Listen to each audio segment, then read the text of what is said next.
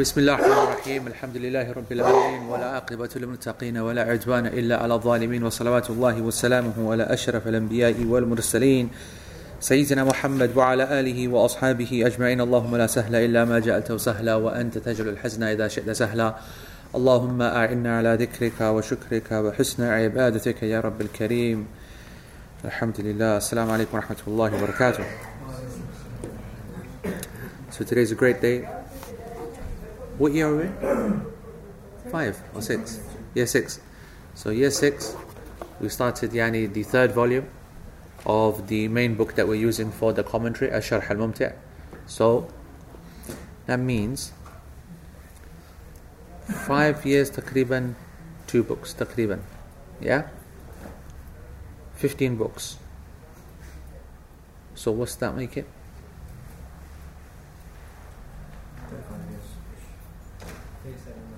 37 and a half years. Okay, good. So, 30 years left. Will I even have any teeth to speak after 30 years?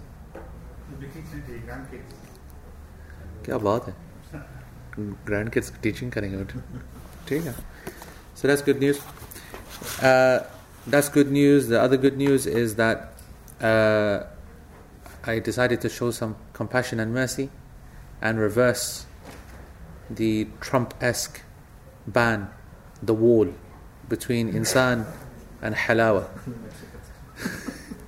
between mankind and their haqq, which is the food and the, the sweets that bring them so much joy. And I was reminded that if I want to be miserable, then you be miserable. Why are you punishing everyone for? And I said, You spoke the truth. And so Ibrahim, Jazallah khair, in celebration of this lifting of this ban, and uh, uh, because of the new chapter, no doubt that was the main reason, uh, has bought, yani mashallah, some very nice chocolates, okay? Not for the sisters, uh, only for the brothers, because the sisters are very busy with their new campaign, Me Too. They want to be inclusive in the idea of dieting. They don't want to get involved in chocolate. So they said, Me Too. Or maybe Me Too is the men get two and the women get none. I don't know what it is. There's many variations, many aqwal, the riwayat in this, yani, in the commentary to this statement. But it's okay. And also, I think it's good that we show the people on screen our compassion, our mercy. We also show them what they're missing. We also make them feel a bit yani, bad. That's okay. I think it's all good. So we can uh, before uh, uh, what's happening? What's the rules? Uh, beginning at the end or what? It is a distraction, isn't it? Yeah, I think it's good that we leave it in the end. You've got something good to look forward to in the lesson then. Okay? Alright, so, alright, let's start. Bismillah. Let's read the text. This is a big one, man. A little bit of text, and it's like, I was looking at just this little bit of text, yeah? So all, all of that text is that little translation at the end, right? what are you hating for? What are you hating for? Unbelievable. You see this kind of hate? Okay? Unbelievable hate, by the way. Unbelievable. I just want to say to you that that text, yeah, if you can believe it, that little bit of text, which is just half a page of text, is about half this book, which is crazy. Anyway, I think I'll read it, all of it, uh, and then we'll just translate what we're going to be covering today. I don't think we'll cover that today, to be honest, but let's give it a shot. So, the chapter is Bab Sifatul Salah, the chapter of the description of the prayer. And the Mu'allif, Imam al-Hajawi alayhi rahmatullah, he says, Bismillah, he says, يسن القيام عند قد من إقامتها وتسوية الصف ويقول الله أكبر رافعا يديه مدمومتي الأصابع ممدودة, ممدودة حذو منكبيه كالسجود. ويسمع الإمام من خلفه كقراءته في أولتي غير ظهرين وغيره نفسه. ثم يقبض كوع يسراه تحت سرته وينظر مسجده ثم يقول سبحانك اللهم وبحمدك وتبارك اسمك وتعالى جدك. ولا إله غيرك. ثم يستعيذ ثم يبسمل سرا وليست من الفاتحة. ثم يقرأ الفاتحة. فإن قاطعها بذكر أو سكوت غير غير should be بذكر أو أو غير أو سكوت غير I think that should be غيره. We'll have to check that. غير مشروعين وطال أو ترك منها تشديدة أو حرفا أو ترتيبا لزم غير مأموم إعادتها. ويجهر الكل بآمين في الجهرية ثم يقرأ بعدها سورة تكون في الصبح من الطوال من الطوال المفصل وفي المغرب من قصاره وفي الباقي من أوساطه. ولا تصح الصلاة بقراءة خارجة عن مصحف عثمان. ثم يركع مكبرا رافعا يديه ويضعهما على ركبتيه مفرجة الأصابع مستويا ظهره ويقول سبحان ربي العظيم. ثم يرفع رأسه ويديه قائلا إمام ومنفرد سمع الله لمن حمده. وبعد قيامهما ربنا ولك الحمد. ملء السماء وملء الأرض وملء ما شئت من شيء بعد. ومأموم في رفعه ربنا ولك الحمد فقط. ثم يخر مكبرا ساجدا على سبعة أعضاء. رجليه ثم ركبتيه ثم يديه ثم جبهته مع أنفه ولو مع حائل ليس من أعضاء سجوده. ويجافي عضديه عن جنبيه وبطنه, وبطنه عن فخذيه. ويفرق ركبتيه ويقول سبحان ربي الأعلى.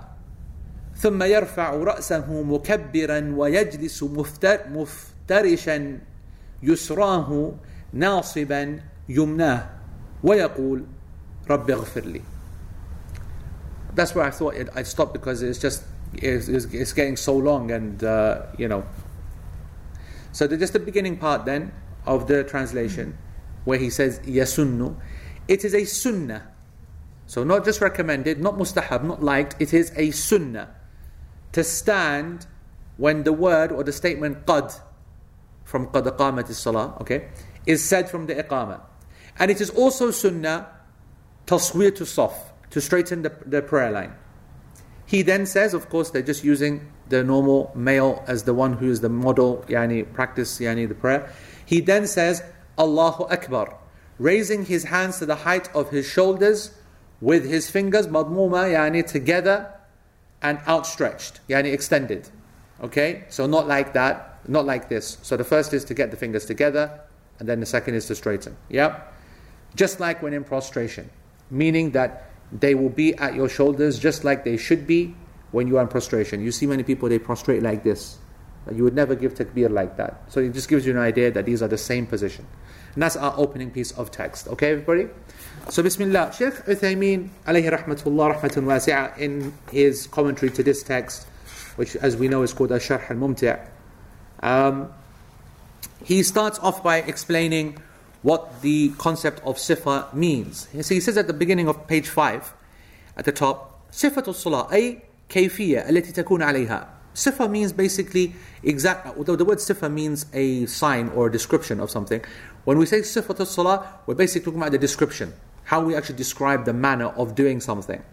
And he said that the the fuqaha they spoke about the, the, the description of the prayer. That's their job.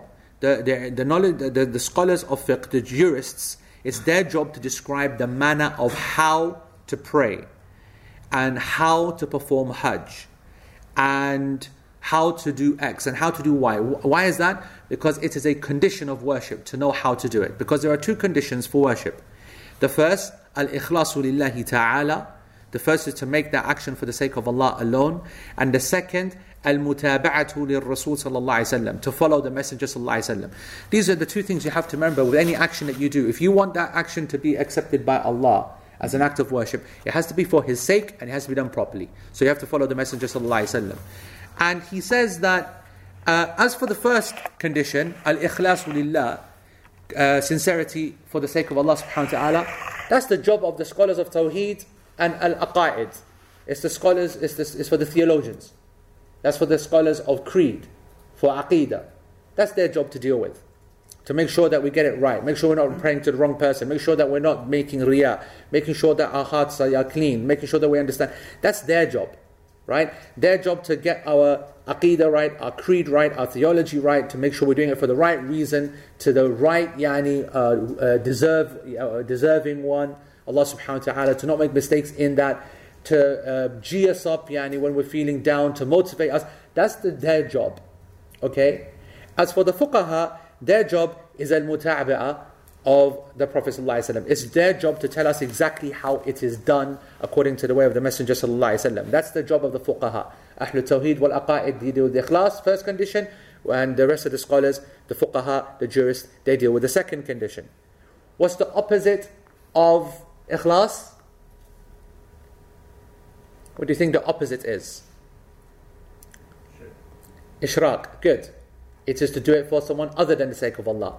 What is the opposite of al-mutaba'ah? What's the, what's the opposite of following the Messenger Bid'ah. Excellent. Bid'ah. Innovating in the religion. Doing your own thing. Thinking that it's right. You know, many people, they'll say that, right? Bid'ah is one of these confusing things because it just doesn't make any sense why there'd be a problem to do it. So, you know, if I make my family pray definitely 100% 20 extra raka'at every single day without fail after Asr Salah because how on earth yani, can praying extra be a bad thing? Okay. The ikhlas is there. Doing it for the sake of Allah. No one else is seeing it. Hard work, getting it done in, you know, at home and taking a lot of time, could be doing all kinds of other things. But I didn't follow the Messenger. It's the exact opposite of following the Messenger. So it's bid'ah. And bid'ah it has to be within the religious sphere. Yani meaning it can't be something can't be bid'ah if you're not expecting reward for it. That's very important to understand. If you are not expecting reward for an action, then by definition that action is not in the religious sphere, it's in the secular sphere. It's my decision to, for example, to buy X type of car and I want it to be yellow or I want it to be blue, I want it to be X or Y. These are decisions that I make that might not be following the Prophet ﷺ, but I never wanted to follow the Prophet ﷺ. It wasn't around at the time of the Prophet ﷺ. I don't expect it as an act of worship, etc., etc. And that basic principle is what carries you forward. Obviously, the studies in bid'ah can be quite detailed, all right? And I'm giving a very general kind of overview, but I want you to know that. Anyway, the Shaykh, he then says, فَمَنْ تَابَعَ الرَّسُولِ صلى الله عليه وسلم Whoever follows the Messenger of Allah صلى الله عليه وسلم without any ikhlas, then his ibadah is invalid. That is because of what Allah subhanahu wa ta'ala says in Sahih Muslim in the Hadith Qudsi. What's Hadith Qudsi? What's a Hadith Qudsi?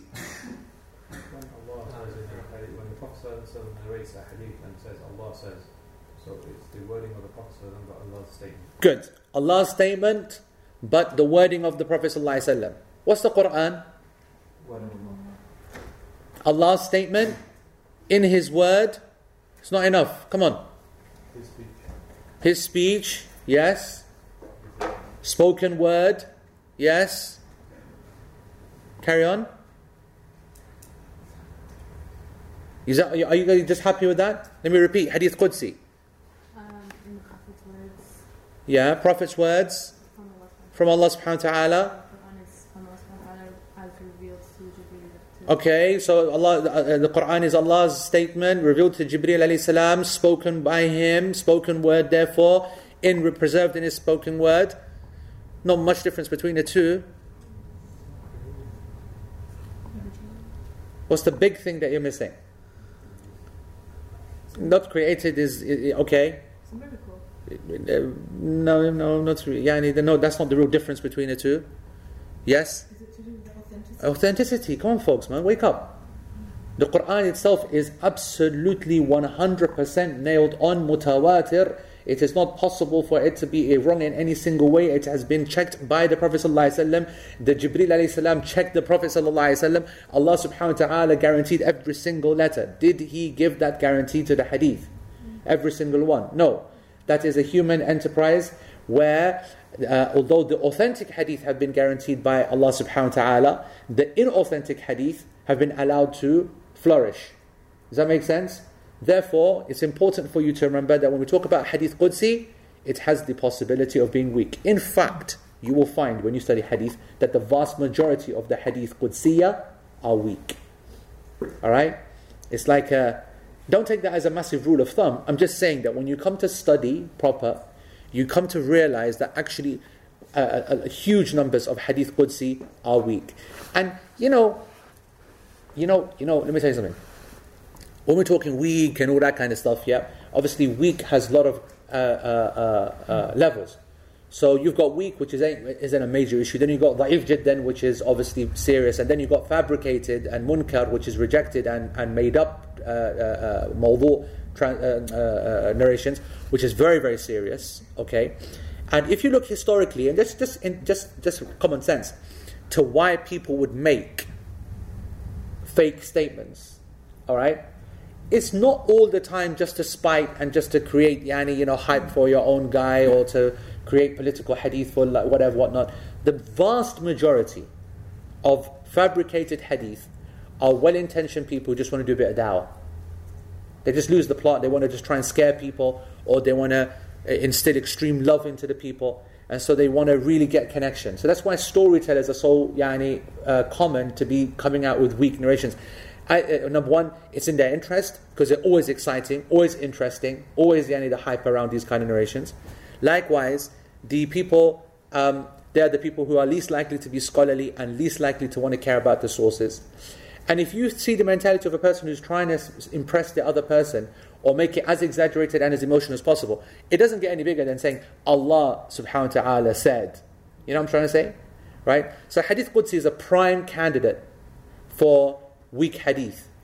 So when you see Hadith Qudsi, you should be, your alarm bell should go uh, off. Now, using the same principles, what I just said, using the same kind of social story that I just created, that kind of model, what are the other then signs that you would expect to pick up on? Clues. Clues to a normal person that would indicate, hold on, just gotta be a bit careful here. Just skip some of the riwayas. No, no, I'm just saying these kind of things. Like if, like I just said to you, yani, you will never forget for the rest of your life. Okay, I can guarantee it because of what you just heard and these things stick. Okay? Next time you come across a hadith Qudsi, the first thing you'll think is, is it authentic? Because of just what I just said. Which is good. And you'll check, and that's fine. I'm saying, and I gave a reason for it, and maybe you understood it, maybe you didn't. If you understood it, what could be other things that you'll see that will, will, will betray the reality of a hadith? Shock factor, Big numbers. big numbers. Big numbers is the big one, all right? Huge numbers. If you say Astaghfirullah al Azim wa atubu ilay 99,336 times, then, you know, these are the ones that you get in the emails and the text messages and the standard, yeah? And as uh, with that said, shock factor, big, horrible, you know, cracking this, massive, and a mega, mega focus on mega, mega punishment or something. Crass language, which is not the way of the Prophet ﷺ usually. Um, shock factor. Basically, shock factor is good because it has it covers a lot. It covers the positive, it covers the negative, but big numbers is a big one, and uh, you know special places and a big emphasis on that. That's not to say that we don't have big numbers in the Sunnah. That's not to say we don't have exaggeration and shock, and we, that's not to say we don't. But like I said, these are indicators. That's all. It's just a little thing that says, let me just make sure I, I'm, I'm, I'm, I'm, I'm good here. You go back, you do your double check, and you're fine. You're off. You know, you're on your way. So this is Hadith Qudsi. Not too sure about that. We have a look. It's in Sahih Muslim. This Hadith is from the most authentic of Hadith. And Nabi sallallahu alayhi wasallam said that Allah subhanahu wa taala said, "أنا أغنى شركاء عن الشرك من عمل عملا أشرك فيه معي غيري تركته وشركه." That I am completely أنا أغنى يعني I am completely uh, uh, not in need whatsoever. Um, to need to share in anything. I don't need to share my powers. I don't need to delegate my reality. I don't need, you know what I'm trying to say? It doesn't need to be, uh, get them another thing, yeah, a bunch. Um, uh, I don't need to share, right? I'm free from that. And aghna, yani I have no need to have to be able to do that. So whoever does an action where they associate with me, where they, they, they don't give me my entire complete due right and rather give it to someone else, even a bit part of it.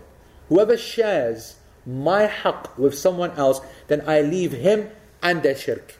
I leave that person, I drop him like a stone and what they are doing. So clearly, anyone who does shirk, then their action of ibadah is invalid.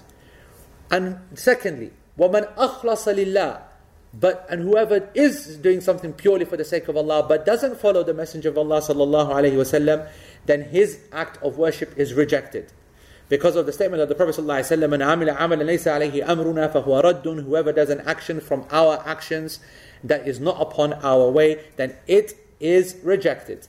So we have these two principles, we have their opposites. We know that it's very important to make sure that these two conditions, two conditions continue, otherwise the action is rejected. Okay? Um, so, having said that, um, when it comes to describing acts of worship, not every act of worship is described. Sheikh Uthaymeen makes a point. He goes, We never saw sifat al-zakah or sifat al-siyam. We never saw, even though the scholars wrote yani, the sifa, uh, the chapter of the description of the prayer, and they described many acts of worship like that, but they never ever described zakah and they never described siyam. Rather, what they would do in siyam, for example, is that they would make clear what are the things that yani, break the fast, and that they would basically then make a conclusion. They would say that siyam is, is refraining from the uh, invalidators with the intention of the worship of Allah subhanahu wa ta'ala from dawn until sunset. That is the only description they would give. The rest of it would just be yani, the do's and the don'ts, the do's and the don'ts, but no other actual description. As for zakah, what they would do is that they will actually explain to you what are the types of wealth that are amwal al zakawiyya, what we call, what we've created our own word. What's our word that we call it in English? Al amwal al zakawiyya, what do we call it in English? Zakatable, yeah? Okay? It's an awesome word. The best word ever, okay? So we call it zakatable, which is obviously eh, al amwal al zakawiyya and they will explain the different types of thresholds, the nasab, okay, or nisab, yani, okay, about what level it, it is. And they'll also uh, define who are the people that have to pay zakah. So that's basically the only descriptions they would do. As for salah, Sheikh Uthaymeen says, then we know that it is the single yani, greatest pillar of Islam after saying, Ashhadu an la ilaha illallah wa ashhadu anna Muhammadan abduhu wa rasuluhu salawatullah wa alayhi. And it is the one and now we're going into hardcore Sheikh Uthaymeen Hanbali mode now. It is the one pillar that whoever leaves out of laziness and yani, not yani, taking it seriously, then he is kafir. The one who does not yani, who does not take it seriously and leaves it as yani, not yani, making an effort, kana kafiran. And then we covered that actually at the beginning of chapter 2. And whoever denies its obligation, even if he prays, he is a kafir even if he prays. So, for example, if someone says that I am praying these five prayers, but they are all yani, just uh, nafal. I'm praying, I'm praying these five obligatory prayers, but only because I'm being told to. I, I don't think they're obligatory. He is a kafir, even if he prays those prayers. Only exception is someone who's new to Islam. Then, of course, then this person this person needs to be told that and understood it. And then, if they if they deny it after they've understood the ruling, then it is as they uh, then the ruling is to be applied. And Sheikh then is now obviously going into a reminder about the prayer. He goes, as for the prayer, then it's either performed in a jama'ah or by oneself. And if it is in jama'ah, then that is of course better for it. And the best way to actually perform the prayer is for a person to make wudu at home and وَيُسْبِغَ الْوُضُوء and he perfects that wudu. And we've already spoken about that last two years, that when it, or last three years rather, when it comes to wudu, we're talking about taking one's time, using minimum water, thinking about every single moment, yani making sure that everything is done in the correct way, but also the fact that the Prophet ﷺ said that the people's sins are falling off during the time that they are making it, that the people who will do it properly and higher and more will be the ones that will be noticed by that in Jannah, etc., etc. This is called isbagh al-wudu, doing it proper and nice. Also, some of the scholars mentioned that yani, using cold water and finding a bit more difficult to do, but enjoying the process because you're feeling it more. That is also the kind of thing that also adds to the perfection. That's not a condition, by the way. And he then leaves his home with the intention for the prayer in jama'ah. And if he does all of that, that what we just said, makes the perfection in wudu, leaves the home with intention for jama'ah, and sets off, then every single footstep for that person he will not take except Allah subhanahu wa ta'ala will raise him one status, one yani, one level in status, and a, a sin will be taken away from him, whether his house is close or far. And Sheikh says that yani قرب بيته أو بعد, whether he lives close or not, that does not mean that it is a objective to live further from the masjid. People are asked that question. I've got a choice to be here, or I've got a choice to be there do I have to take the, the further one so that I can get the uh, reward? Ahlan, ahlan, ahlan. Excellent, barakatuh, ahlan. Excellent, wallah, excellent. Aqiqah is coming to us, not yani thingy. We're still coming, by the way. Don't think you can get out of just cheap aqiqah. Hey, we want meat, isn't it, uh, Ibrahim? Sah? Yeah? Yeah. Um, Asim has just entered and uh, he was with Hajj uh, with us, and mashallah, Allah blessed him with Abdul Rahman just a few days ago. Uh, healthy, and Nuha is doing well as well and he's bought us goodies as he should. As he should. I think there's exception, isn't it? There are many exceptions actually. We just need to look at T's and C's. Me, I'm in control, bro. You watch, I'm, I'm a rock. You're the weak one. I banned it for your sake. Did you ever see me eating chocolate on TV? One year I've been. Yani, Have you ever seen me eat any one year sweets? I've been abstaining, and now you want to stay for one week, and now you come out with all the cold. Watch The Rock. Just watch The Rock. One year later we'll ask. One year, okay? बंदा नहीं ठीक यार Not even one year, 15 months now. बंदा बिल्कुल नहीं ठीक so um, so Sheikh says that does not mean that a person then actually intentionally distances himself from the masjid yani going further so he increases the uh, reward rather it means that if your house is far from the masjid don't make yourself far from the masjid well it's a very nice masjid uh, statement he made he, ma- he makes that he goes if your house is far from the masjid don't you make yourself far from the masjid سبحان الله بل يعني ذلك أنه إذا بعد, بعد من- منزلك من المسجد فلا, استب فلا تستبعد المسجد which is excellent يعني meaning that don't then let yourself as he says يعني don't يعني و- وتقول إن في ذلك تعبا علي يعني oh it's يعني something which is a mission and it's difficult and يعني oh man you know I can't bother wake up early and blah blah blah blah that's what it means Yani the understanding of the ajr is that, you know, if you are further away, you've got to have that motivation to keep on doing. And as long as you have that motivation, the Shaykh says, and you come out yani, with that intention, then you will be raised a status with Allah subhanahu wa ta'ala. You will have your sin removed with every single step. I think that's very nice. Yes. So this is a, this is something that the scholars discussed, okay? Because obviously at that time, uh, the majority of the people walked, but at that time also there were rides. It was easier to come, and uh, the scholars never at that time said that a person who comes on the camel or whatever is not getting reward. Okay, how on a camel and vis-a-vis today on, in a car the footsteps are calculated that's unknown. That's yani down to Allah Allah's knowledge. Yani is it that we'll be getting the individual or not?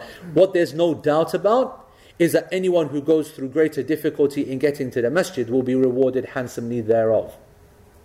Or, or, or that's something that we can say. Can we say you shouldn't drive in a car you should walk?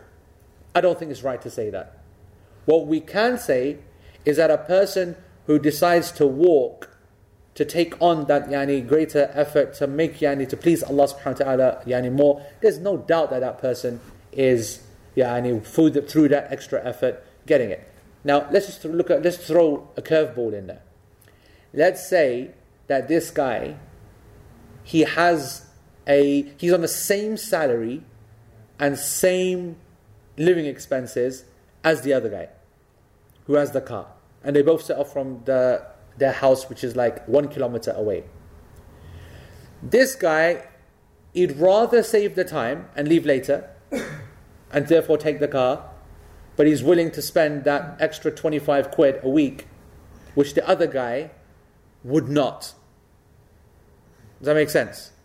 But he's willing to put the time in. Do you get what I'm trying to say? That's the danger of trying to say that one's better than the other. Because this guy, he might leave later and you might be thinking his is a lazier approach.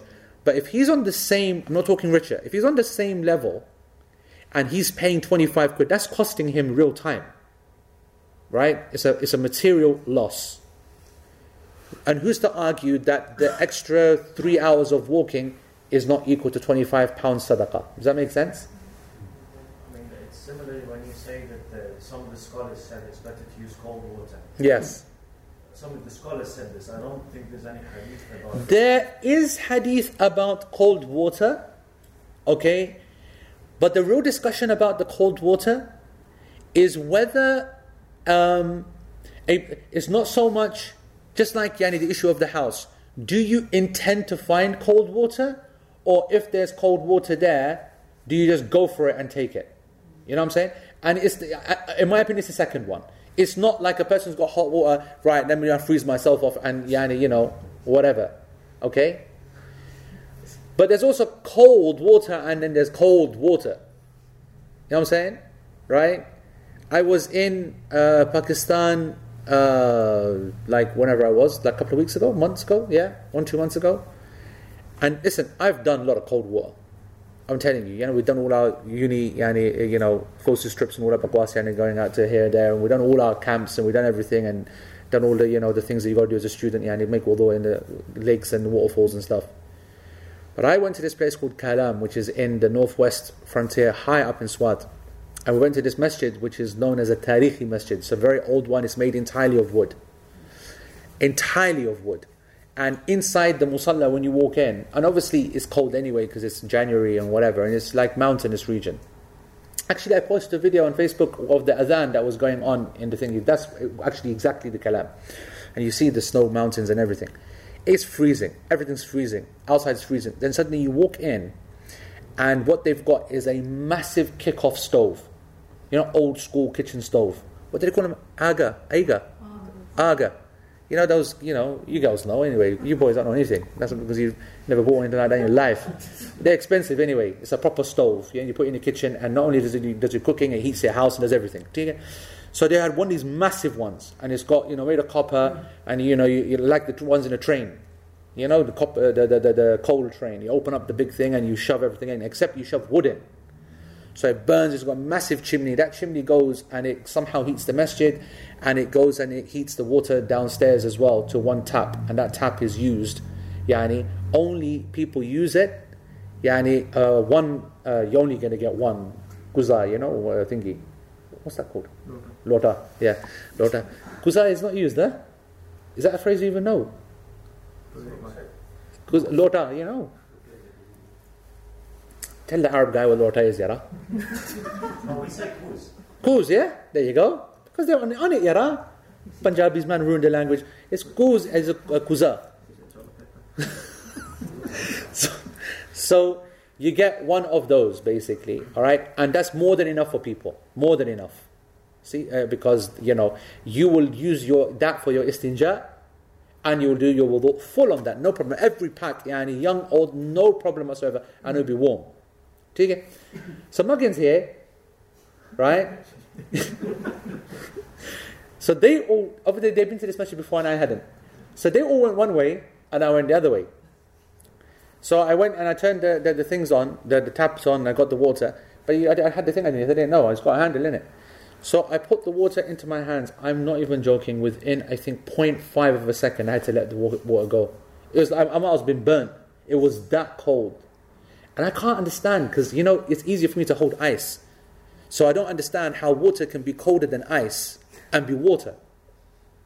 So someone's got to work that out for me because I can't work it out. Anyway, every single bit of water that I put on my body, it was stinging like I'd been slapped, you know, hard. Amazing experience. So anyway, the point is, you don't go out to to to uh, get hot, cold water, but when you're faced with cold water, you, you take it like a champ, and that's it. I think that's the, the, the that's the, that's the thing. You don't let it uh, put you off. And here's a hadith to encourage you to put up. And that's the, the essence of the hadith, and that's the essence of living far from the masjid, and that's the essence of you know not having a ride and and and and and. Um, the Sheikh says, وَيَنْبَغِي أي It's a must that you come to the masjid بِسَكِينَةٍ وَوَقَارٍ calm and with gravitas. Waqar is a difficult phrase to translate. I call it gravitas. Okay? Because sakina, we all know what sakina is. People call it tranquility. Yeah, and, and you know, people you know are thinking of tranquil and harps, you know, playing and all that nonsense. Yeah, that's not what I want you to think of tranquility. Sakina, yani, uh, uh, sakina is just relaxed. That's what relaxes. The second, your maskan is what? Your your abode. Yeah, your home, not the house, not the bait. The second is your home. And you know how it's like when you get home. Yeah? That's why me and Shaz, we don't eat out, we bring it home.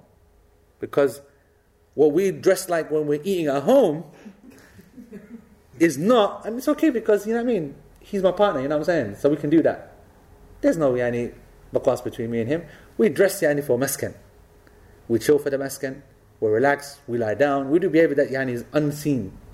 And when you're outside, it's a disaster. So we hate eating outside. Qassam, I can't stand it. I don't even like eating in front of other people outside. Let alone. Anyway. So. Uh, so you're relaxed. And that's the concept. Okay?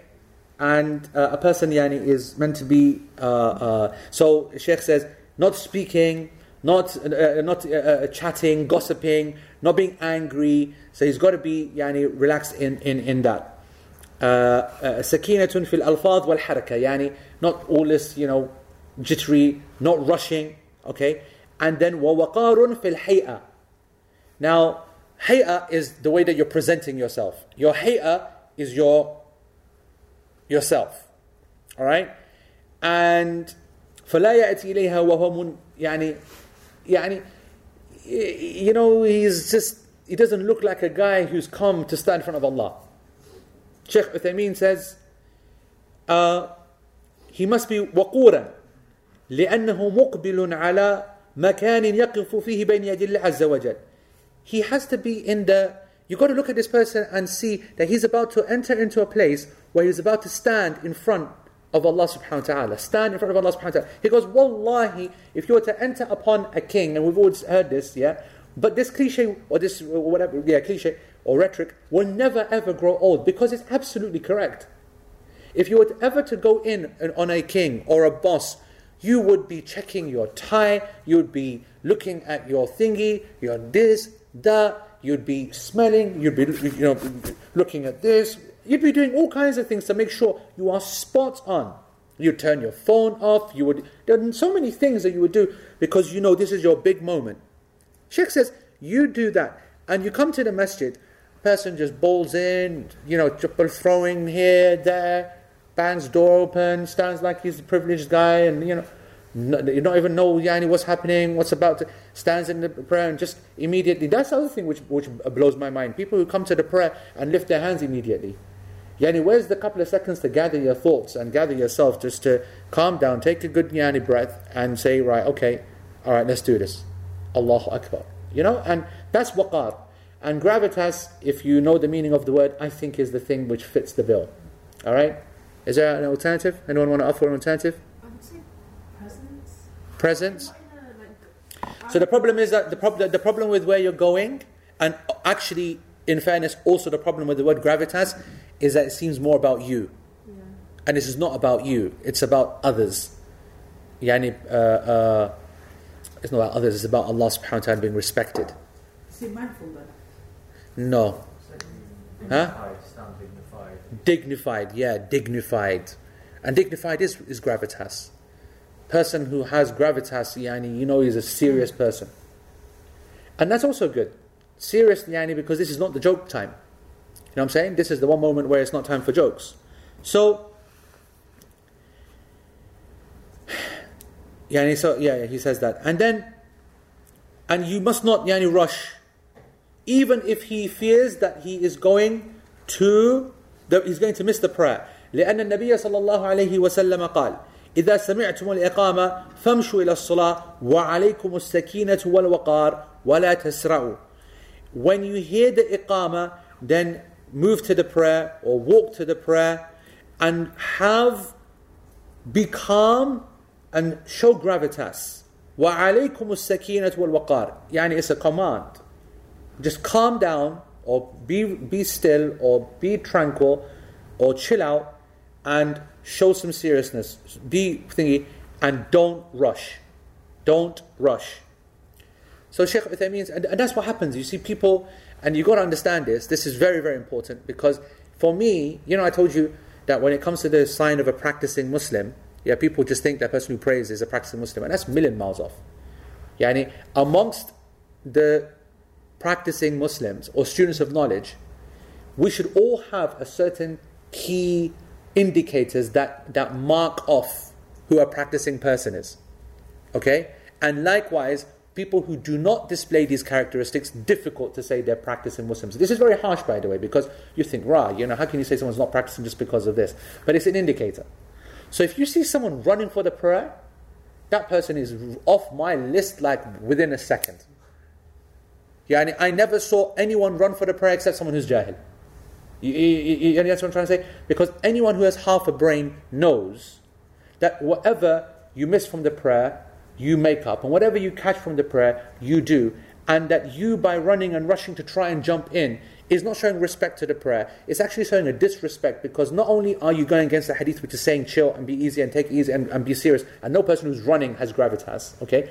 But it's also like as if, oh my god, I can't be only doing another rak'ah by myself. Ah! You know what I'm saying? It's a, it's a diss to the prayers as well. So, yeah, it's one of those things that, you know, you think yourself, uh, you know, guy ran to the prayer, it is harsh. It is harsh. But uh, huh? speeding in, in the car. So let me tell you something about uh, what some of the companions used to say and do. Um, so the, the idea here is that one doesn't lose control. I think that speeding is not good. I don't want to say it's haram. I don't want to say it's the pure version of the anti gravitas, but I don't think it's good. Because you know, also speeding, not only is it against the law or, or whatever, not only is it dangerous, okay, but no one speeds except their adrenaline increases. Their heartbeat increases, right? And the, the taharruk and the haraka yani, that, that is not meant to happen like when you're running, is producing only an increased heartbeat and flight and fright and the response and adrenaline is increasing, which is what also happens if a person is being, you know, pushing the boundaries and overtaking and this and that and whatever. You know what I'm saying? So, uh, you know, I think people, yes, in cars do need to take it easy as best as possible. As best as possible. I don't want to say it's haram, but it's, it's good. Sure. Yeah. Um, do you think it's the last rak'ah? So this also needs to be said that that when we're talking about whatever you catch, you pray, and whatever you uh, miss, then you make up. This is the same for missing the jama'ah. Meaning that if you miss the jama'ah, you don't lose your mind to get there. And your reward is there. And insha'Allah, you get the same amount of the reward because the hadith indicates that a person has caught yani, jama'ah even if they have not actually caught the jama'ah, the reward of the reward thereof, because it is based on intention. At the same time, you do get the other extreme, which is like, I'm so on this hadith, I'm like so on this hadith, you just count how long it's taking me to make this footstep. 20 miles per hour down the road, wouldn't you? Yeah, oh, yeah, don't talk about that guy. Yeah. there are some people that drive you nuts. They are literally like driving so slow that I am Mr. Waqar. You get what I'm trying to say? And they walk in and the salah, the, the, you know, they're in the last, of the tashahud, for example, or the last one, and they're just, you know, no, because I'm the daddy, because that's the other way. I'm the super practicing guy. You know, because if the if the guy who runs is the non-practicing guy, then the super practicing guy is the one who's like, I'm not even bothered. Go on, give salam then. Do you understand what I'm saying? so that's the two extremes that you've got to avoid, and you've got to hit it in the middle. And that's what uh, uh, Abdullah ibn Mas'ud and uh, Ibn Umar used to be described as. That they would, if they heard that, the, if they were late for the prayer, they would quicken their pace. So they would then start to lean forward and walk quicker, but never go into an ungainly trot or a run or a jog or whatever. It's just that they do not, you don't disrespect the prayer by just slowing down and chilling. You get what I'm saying? Right. Um, what you were saying about so somebody misses the prayer Yeah. and you still get the reward. Someone misses the prayer because they didn't speed, they didn't do anything illegal, and they didn't run. That's what you're saying, yeah? And a person comes in and the prayer is over. I I was saying praying in the masjid. Yes. So if, if I'm going to come say at eight thirty, Yep. I know I'm going to miss it. Is there any benefit? Oh, you mean like you're super late? Yeah. So a person. So if this uh, the isha is eight o'clock, and you know, uh, you know that you're only you know I'm gonna get here at eight thirty. There's no way I'm even you know whatever. Then is there some excellence in the masjid?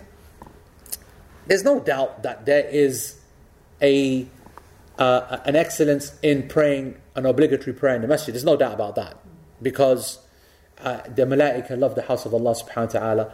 You've got a greater chance of someone coming in and say, listen, I'll pray Jama'ah with you, and, and, and. But yes, likewise, if you miss the main Jama'ah, a person goes home, it's no, it's, it's no, you know, you know, no issue on that. No issue on that. So, okay. Then the Sheikh then says, when you go to, and once you've arrived at the masjid, then pray whatever is easy for you. So if the adhan has been done, then it is uh, now possible for you to pray the ratib, okay, or the ratiba. Yani the formal, the, the, the ratiba, and plural, rawatib, is the name of the sunnah prayer that is the most emphasized sunnah prayer in Islam, and that is those prayers which are associated with the obligatory prayers. So we're talking about the two sunnah of Fajr, the, the two sunnah or the four sunnah before Dhuhr, or the two or the four sunnah after Dhuhr, the two after Maghrib, and the two after Isha, and the witr according to the majority of scholars. The sunan al muakkada as we call them, alright? Those emphasized sunan. These are the formal prayers which are linked to the prayer, the, uh, the ratiba or al rawatib. And if Sheikh says that the, the fajr, that if that if that fard prayer doesn't have a ratib, okay, before it, وإن لم يكن لها راتبة قبلها فسنة يعني ما بين ال, the, the, so if there if there's a prayer that doesn't actually have a sunnah before it, like Maghrib, then you can pray two rak'ah for the two adhans. The two adhans we've already spoken about that. That's the adhan and the iqamah. There's always two rak'ah to be prayed. There's always a dua there to be prayed as well. That's sunnah. Um, and Sheikh said that these prayers, the ratib, or the prayer between the, the, the, the two adhans, they will suffice you and replace for you the tahiyatul masjid. Because the Prophet ﷺ said, إِذَا دَخَلَ أَحْدُكُمُ الْمَسْجِدِ فَلَا يَجْلِسُ حَتَّى يُصَلِّ رَكَعَتين If any of you enters the masjid, then let not one of you sit down until you pray two rak'ah. Hadith narrated by Bukhari and Muslim. So that is achieved if a person uh, prays the ratiba or the adhan, between or the prayer of the adhan, or he goes to make wudu, that will be achieved. And as I said, it is also then not necessary. It's kind of like achieved. You can either argue it's been achieved or it's kind of cancelled out if you arrived at the obligatory prayer time. If you arri- arrived at the obligatory prayer time, then you've entered into the prayer, you've lost the opportunity to do a separate tahiyatul masjid. That does now become your pseudo tahiyatul masjid. Remember we explained that? Yes? Everyone's clear on that kind of concept, okay? Then a person, after he's prayed two rak'ah, he sits down with the intention of waiting for the prayer. And as long as you do that, then you know, you should know that you will continue to be in the prayer. You've actually started the prayer already whilst you are waiting for the prayer. That's the excellence of coming early to the masjid. As long as you are waiting, as long as your intention is that. If you come to the masjid, for example, to meet someone and then that finished early by, by mistake, for example, unexpectedly, then you do not get the reward of the person who is waiting for the prayer. The intention has to be that a person comes for that. Okay? Um, then the sheikh, and also the sheikh says, and don't uh, don't forget that whilst you are waiting, you are also in the company of the malaika, who are all the time you are waiting, they are sending salutations upon you. Their salutations, of course, is asking Allah Subhanahu wa Taala to forgive you and have mercy upon you. So they are doing that all the time that you are waiting for the prayer in the masjid. Um, then the sheikh then says, he's, let's start the text, and he says, it is a sunnah for the one who is following to stand, according to the author, when the muqim, the one who gives the iqamah, says qad from the statement qad qamat is salah. And why? Because qad tufid tahqiq. Qad yani indicates that the job has done, has been done. Because you don't give the iqamah unless the prayer is going to be established. You don't like give it and then say, right, is anyone here to lead us? You establish that someone is going to lead the prayer and that the time is in and we're going to pray. And then when you say qad, qad means indeed, definitely. So when you say hayya al salah, hayya al salah, hey come to the prayer, come to the prayer, hayya al falah, hayya al falah, hey come to success, come to success, qad qamat salah, listen, definitely the prayer is established. That's what it means. Qad, it's 100% been established. We're- We're in, that's it, we're in. So, that, so according to the Hanbalis, or according to the author, and a qawl in the madhab of the Hanabila, this qad has mean that the prayer has established itself and therefore it is the time for a person to stand up. Okay? And um, and Sheikh says that what's interesting is that according to this statement of the author, Imam al-Hajjawi, and this statement in the madhab, this would indicate that it is sunnah to stand up at this statement whether you see the imam or not. So whether the imam is there or not, or you've seen them or not, then it is sunnah according to them to stand at this moment. As for the well-known, al-mashhur min al-madhab, the well-known position, the established position, and the position of the majority of the Hanbalis in the Hanbali madhab, then it is that you do not stand at the iqamah. There is no standing during the iqamah, except if you see the imam. So the condition is the imam, meaning the imam is the key, not the wording itself. If the imam is present, then qad then comes back into play. But in the absence of the imam, the qad has no meaning, yani per se. It is not yani the starting uh, point. So if you do not see him, then he waits until he sees the imam, because they are following the imam, not any other way. Okay, and uh, that he, Sheikh says he goes in this country in Saudi, it is very uh, uh, uh, it would be very bizarre if anyone stood up before the Imam entered the masjid. And then when the people see him, then the people will stand up, and then the, the muqim, the, the, the, the, person will give the, uh, the muqim will give the iqamah. And then Sheikh goes into some opinions. He said, some of the scholars said, waqil, it was said that you stand as soon as you see the imam, regardless of whether you start the iqamah or say the iqamah or whatever. As soon as you see the imam, you stand. And another opinion, you stand as soon as you start the iqamah. And another opinion, you stand when it says come to the prayer, meaning, all right, let's get up. Hayya ala salah. Yeah, that would make a sense. And it's and it and it is and it was said. And another opinion, you stand just when the imam is about to say Allahu Akbar for takbiratul ihram. And it is and it was said. He's mentioning a sixth opinion. Al-amru fi dhalika wasi', that the situation is flexible. Meaning uh, any of these that you do is okay. That was another opinion. So not choosing not choosing one specific one. And what does Shaykh say? وَالسُنَّةُ لَمْ تَرِدْ مُحَدِّدَةٌ لِمَوْضِعِ الْقِيَامِ The sunnah has not established for ourselves or for us accurately and clearly the exact moment, the exact moment of when to stand up in the iqamah.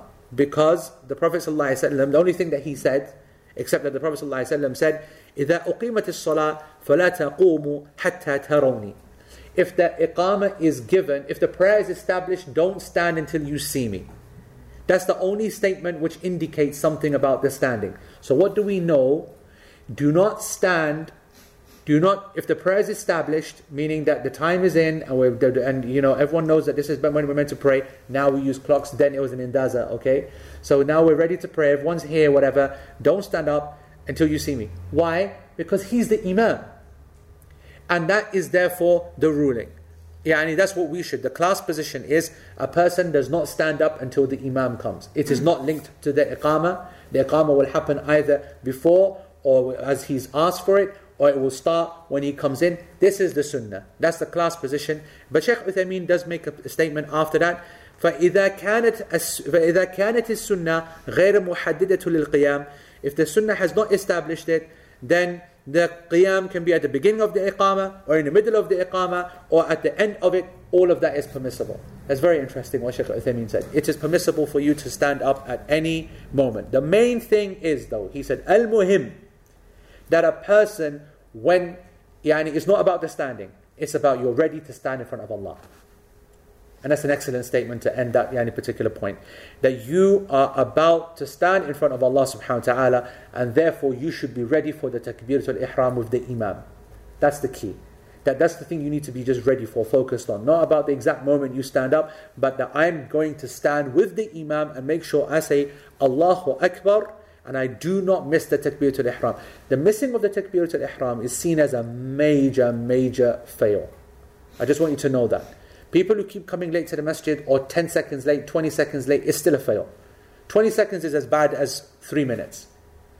The only thing that you've missed out on is either if you like the Imam's recitation, then you missed out on some great qira'ah. If you hate the Imam's recitation, then you know you saved yourself. uh, You know it's a great result. I caught the Jama'ah and I didn't get to listen to him.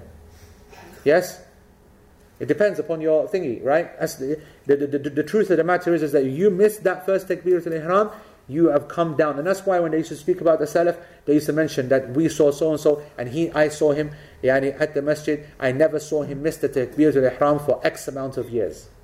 And that's how a person is measured. Okay, let's have some questions. Yes. I was going to say from those um, positions you gave, wouldn't we be able to just disregard the one that said standard pursues that uh, the takbiratul ihram is going to be given? Yes, definitely that's the weakest. Gives, like tells everyone straight in their rows. Yes, It's sunnah to- I, I absolutely agree with you. There's no doubt that the weakest and the weirdest of all these opinions is to stand up when he's about to give the takbir. Really strange. Because of exactly what the next section is going to be and what you just said. Yes. Um, if you selected a different time to stand up, If you chose a different time to stand up, such as such as Ashhadu anna Muhammad Rasulullah, Ashhadu anna Muhammad Rasulullah. No, they, they stand up at Hayya ala Salah. no. No. They're too busy doing. They're too busy kissing their fingers, bro. Yeah, once they kiss the finger, Exactly. What happens once you've kissed the fingers?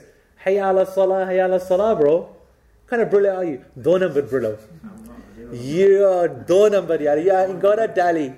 You're a letdown. I thought that you'd be uh, expert in that behavior.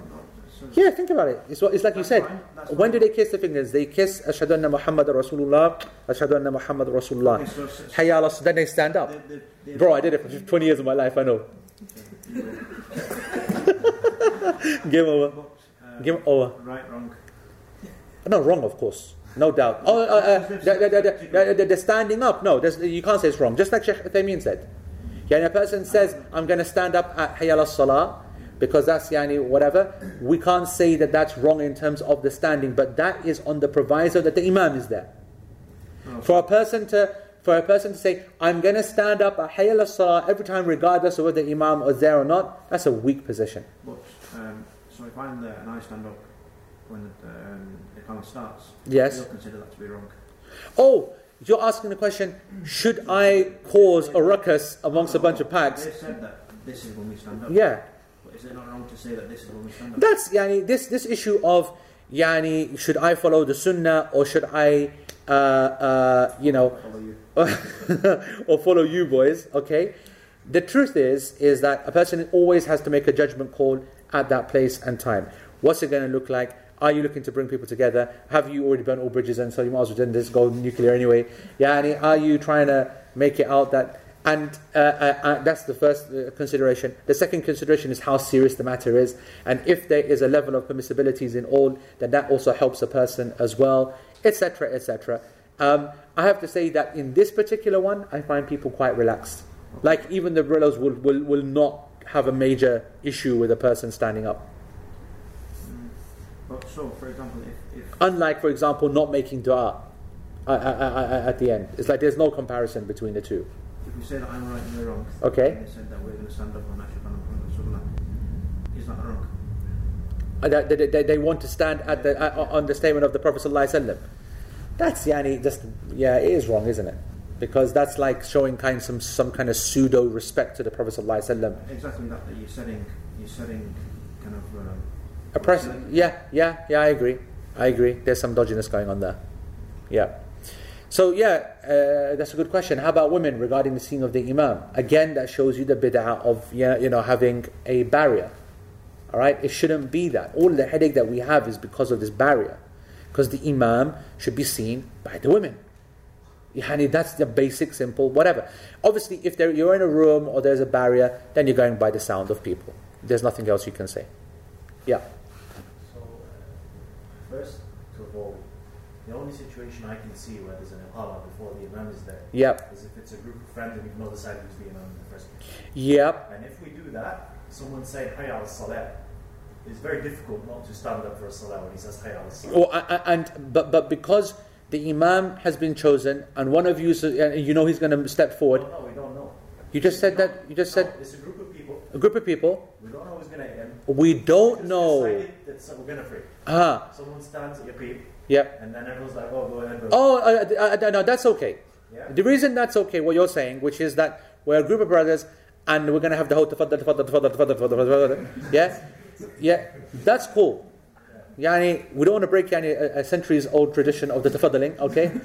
tafaddaling is part and parcel of our culture and our deen, okay?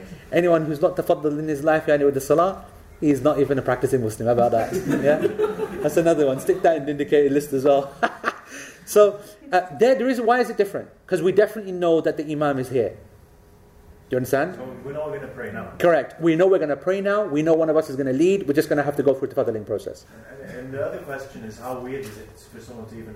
Uh, yeah, It is weird, but not so weird in the Muslim countries, where it's a paid imam, paid mu'adhin. He's coming from the back door. The microphones are set up. They're not going to delay the prayer by one second. It's not a real realistic situation. It happens all the time. Go to the Gulf. It runs like clock- In clockwork. Egypt, in Egypt there's a, there's, there's I think the clock tradition is older than, like there's al there's been a clock for a long time. Yeah. Some Muslim countries. Yep, yep. But it's when the imam comes in that someone stands for the imam. And that's yani because they're preserving sunnah. That's because they're pre- preserving sunnah. But I can tell you that there are a number of countries, especially Gulf, whatever region.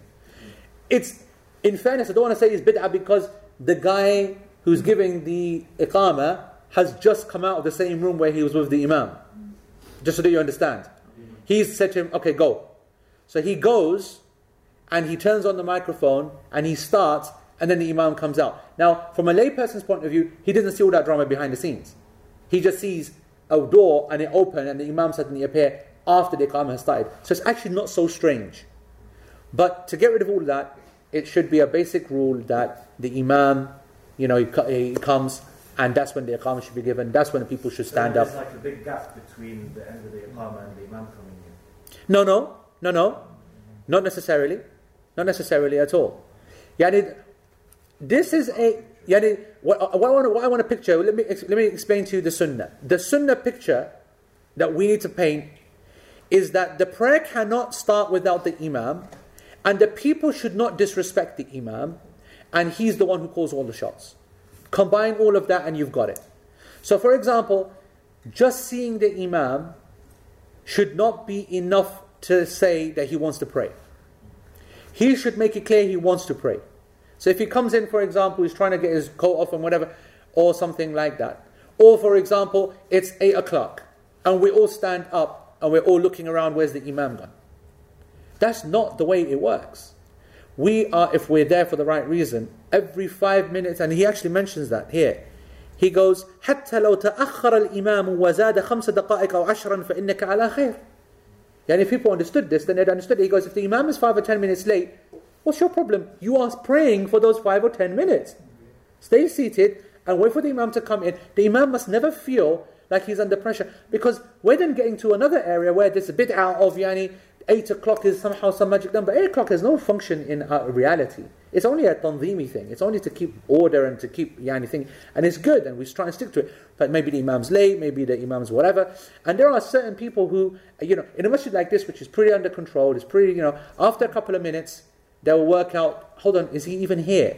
And then they'll go and check and he might be and he didn't answer. Or they'll say, I don't think he's coming today. Then someone will start to, you know, the process will start after a few minutes. That's more like what it should be. So, yeah, it's a combination of these things. Yeah. What about the Maghrib time? Because the time is too. Yeah, so with Maghrib you'd be a little bit more stricter because obviously you can't wait 15 minutes if 15 minutes is the ideal time to pray. But, uh, you know, you still give a few minutes. You still give a few minutes. So, are we at the bottom, Shaz? Take us to the bottom. We're- Let's get the questions. Okay, so let's start with the first question. Um, uh, da, da, da, da. Where are we? Is the reward of waiting for the prayer linked to waiting for a jama'ah to. Is the reward of waiting for the prayer linked to waiting for a jama'ah to begin in a masjid, or can this be applied to one who is waiting at home for a prayer time to begin if they are praying at home alone? That's a really interesting question. It's interesting because I don't understand its real reality. If you are praying by yourself, what are you waiting for? For the time to begin. For the time to begin. For Asr to the time to enter. Maghrib to come. Oh, if they're waiting for a prayer time, then there's no doubt that that's yani, an act of ibadah. But I'm, I, I thought that the prayer time is in. Uh, uh, uh, uh, uh, when I was talking about the masjid, I'm talking about both. About time to begin and within time waiting for the jama'ah time. Like yani, at the moment, uh, uh, uh, uh, Isha is 7.30. So a person comes in at Isha time when the adhan time, he's waiting for half an hour. So that wouldn't happen at home. Or But if you're you're- like if you're going to pray with your family, for. I think that if you're not going to the masjid and got good reason not to, and you guys are going to set a jama'ah time at home, then I think there could be some yani, definite application. Allah, Allah knows best. Uh, Mesa has a question uh, for last week. The Hanbalis say that if the Imam realizes during his prayer that he does not have wudu or breaks his prayer in some way whilst leading jama'ah, not only does his prayer break, but the prayer of the followers breaks as well. The Hanbalis also say that the Imam does not soak up the mistakes of the person who does not start with the Imam. Okay, correct. And correct. If that is the case, is the latecomer's prayer also invalidated with the rest of the Jama'ah if the Imam's prayer is invalidated while leading the prayer? Yes, that is correct. According to that position of the Hanbalis. According to our class position, no. Okay? Um, decorum. Numan said yani, for, for waqar decorum. I think decorum is a synonym of gravitas. I don't think it's very different from gravitas. I've done that.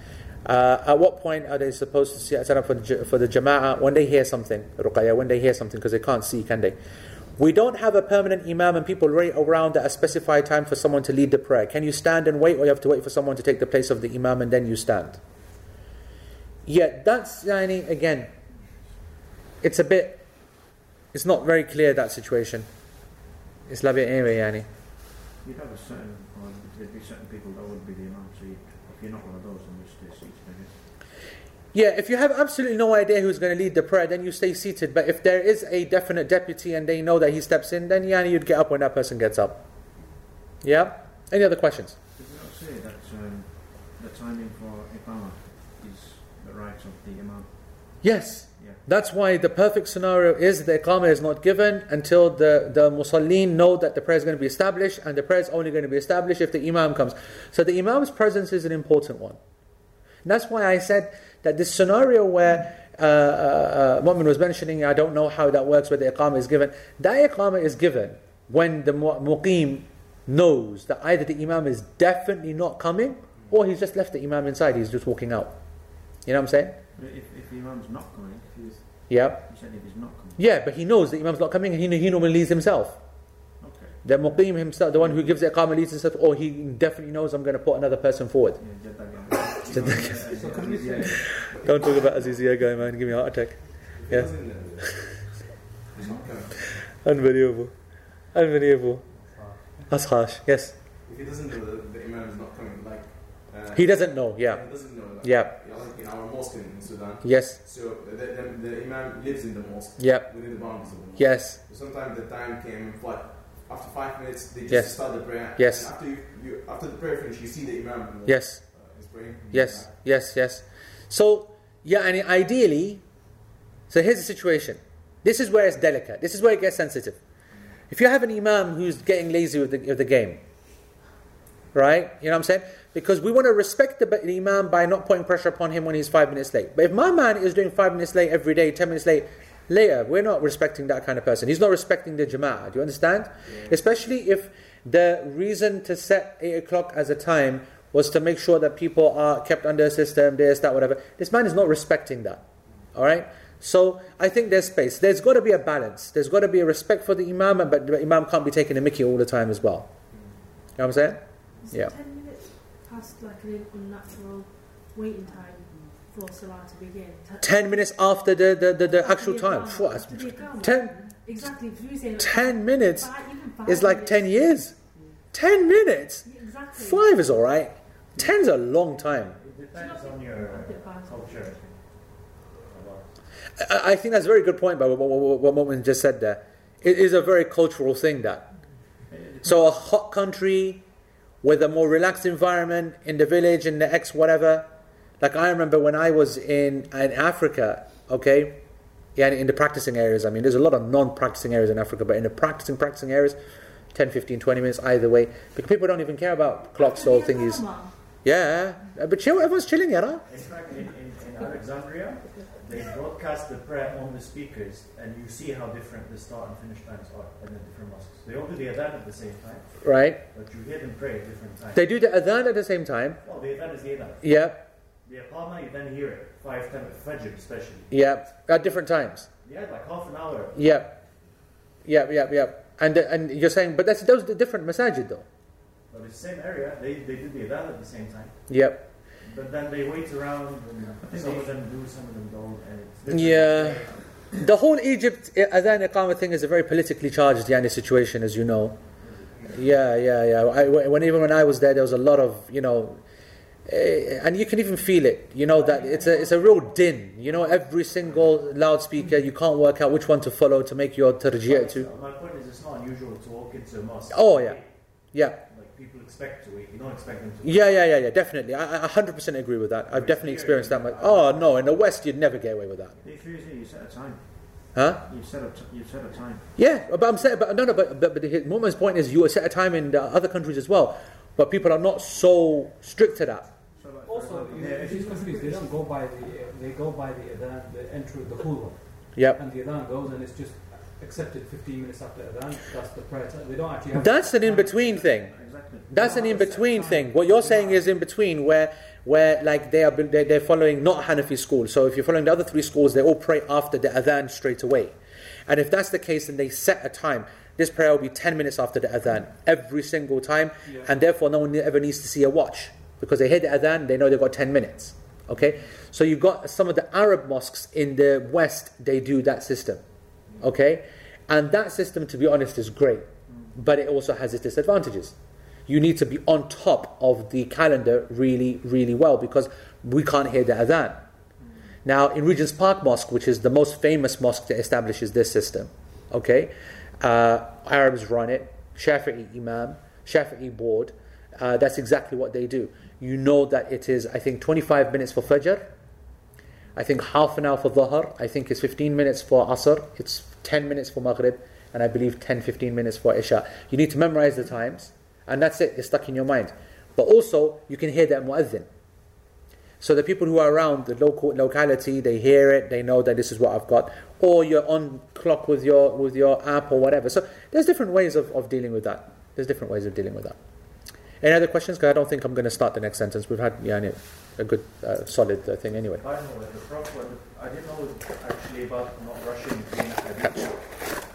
Yeah. About about uh, the prayer. Yeah, so do not rush it, and I reckon. When I, I, Do not be hasty. Yeah. Yeah. Do not rush. I was very young, but my parents lived in Saudi for a couple of years. Yeah. The shopkeepers would definitely rush. Oh yeah. So is this a bad thing? It is a bad thing. It is a bad thing. It is a, it is a bad thing. They're scared. Yeah, yeah. But but but but the truth is is that if they were I mean but by the way, I'm never gonna hate on a shopkeeper. Uh, no, no, not because they go do business. Because I know how many times I've said, "Come on, Yara, just serve me, just serve me." I'm the guy. I'm that guy. We're all that guy. He's saying, "I've got a close for how many times, Yara?" Like every single couple of months when we go and take everyone to the masjid for dates or the, the or the thingy, and the guy, go, "I've got to close the masjid. The hate are around. The hate are around." And we're like, "Come on, bro, I've got my thingy," because you know that you are now going to have to go and then come back. I don't blame them. I don't blame them. Off, off, mashallah. What's the name of these things? Give us the official name. Gak. Kak. Oh my God. So you got kahk. It is got kak here. No idea what kak is. Well, I think short It's bread. all you know, kahk. Is it? Yeah. Yeah, it's like Send it. You can have it. You can have it. No, I can't. I can't. Yeah. It's nice. No, no, I'm, I'm, I'm, I'm nil, man. I'm, I'm, I'm a rock, bro. Yeah. Lent, yeah. That's stuff. Girl comes one lesson in one year. She makes takfir of me in a second. Unbelievable. It was snowing last week. Yeah. Well, I should have made you come, you know. Honest to God, I was sending that message on the various groups. I thought, ah, you know what? What about these I lot? didn't get it. Folks, you missed out on gag. Anyway, alright, I think uh, we're done. Any announcements? Um, classes? Okay, classes. Uh, let me give you an update with respect to everything. Umrah is basically closed in the next few days. Anyone who wants to go Umrah on March 29th, I reckon you've got maybe four or five days, especially the sisters, that's all you've got. Um, brothers, maybe five, six days, okay, to apply. Um, but pretty, that's pretty much done. Hajj, I can tell you at the moment, unless they extend the places, there's only f- 13 places left. Okay? If, unless they extend the places, which I doubt because it's already 100 people, okay? Then there's only 13 places left. I'm telling you now, if you intend to go Hajj, you better be quick. Um, uh, next class I'm teaching is Home Sweet Home in Manchester. Protect this house. April 27th weekend, inshallah. Okay, very important yani, for everyone to take that class. Um, Dominion, I'll be teaching in Birmingham, inshallah. May the 5th. London, inshallah, very soon after. China, uh, those who want to go on a complete DOS, not complete DOS, semi DOS. Okay, all right. So come. I, I, yeah, I'm doing. I'm teaching. Yasir Qadhi can do the dosing. Yeah, myself and Yasir will be leading the group to China. Uh, that's open to anyone from anywhere in the world. They'll do their ticket from there. Uh, so you can just go to the Facebook page or go to the Hajj with AE page as well on Facebook. You can see the link there. Um, that's on the 29th of June. That's going to be closing soon as well. That's near capacity as well. Um, what other events or anything? Calgary class I've got coming up. Fitna, that's in July. I think that's about it. Any events announce? Anything? No? We're done? جزاكم الله خير سبحانك اللهم وبحمدك أشهد أن لا إله إلا أنت وأستغفرك اللهم وأتوب إليك والسلام عليكم ورحمة الله. Yeah. Is that South Africa? Say that again? South Africa? South Africa. Oh, a trip. Yeah. There's nothing religious in South Africa. Wait till you see China, Yara. Pure deen. Turath, history, thousand years, bro. Tarihi masjid, Yara. Bro, I'm going to post a picture maybe in this week of one of the masjids we're going to. Bro, just looking at that masjid will make you want to go. That's when you see the wall of that masjid. You say, I gotta go there. You say, I gotta go there. Sisters, listen, guy, I wish I would take this uh, thingy, Sarami. Take uh, Take some tissues, you packy. I can't believe you started taking one.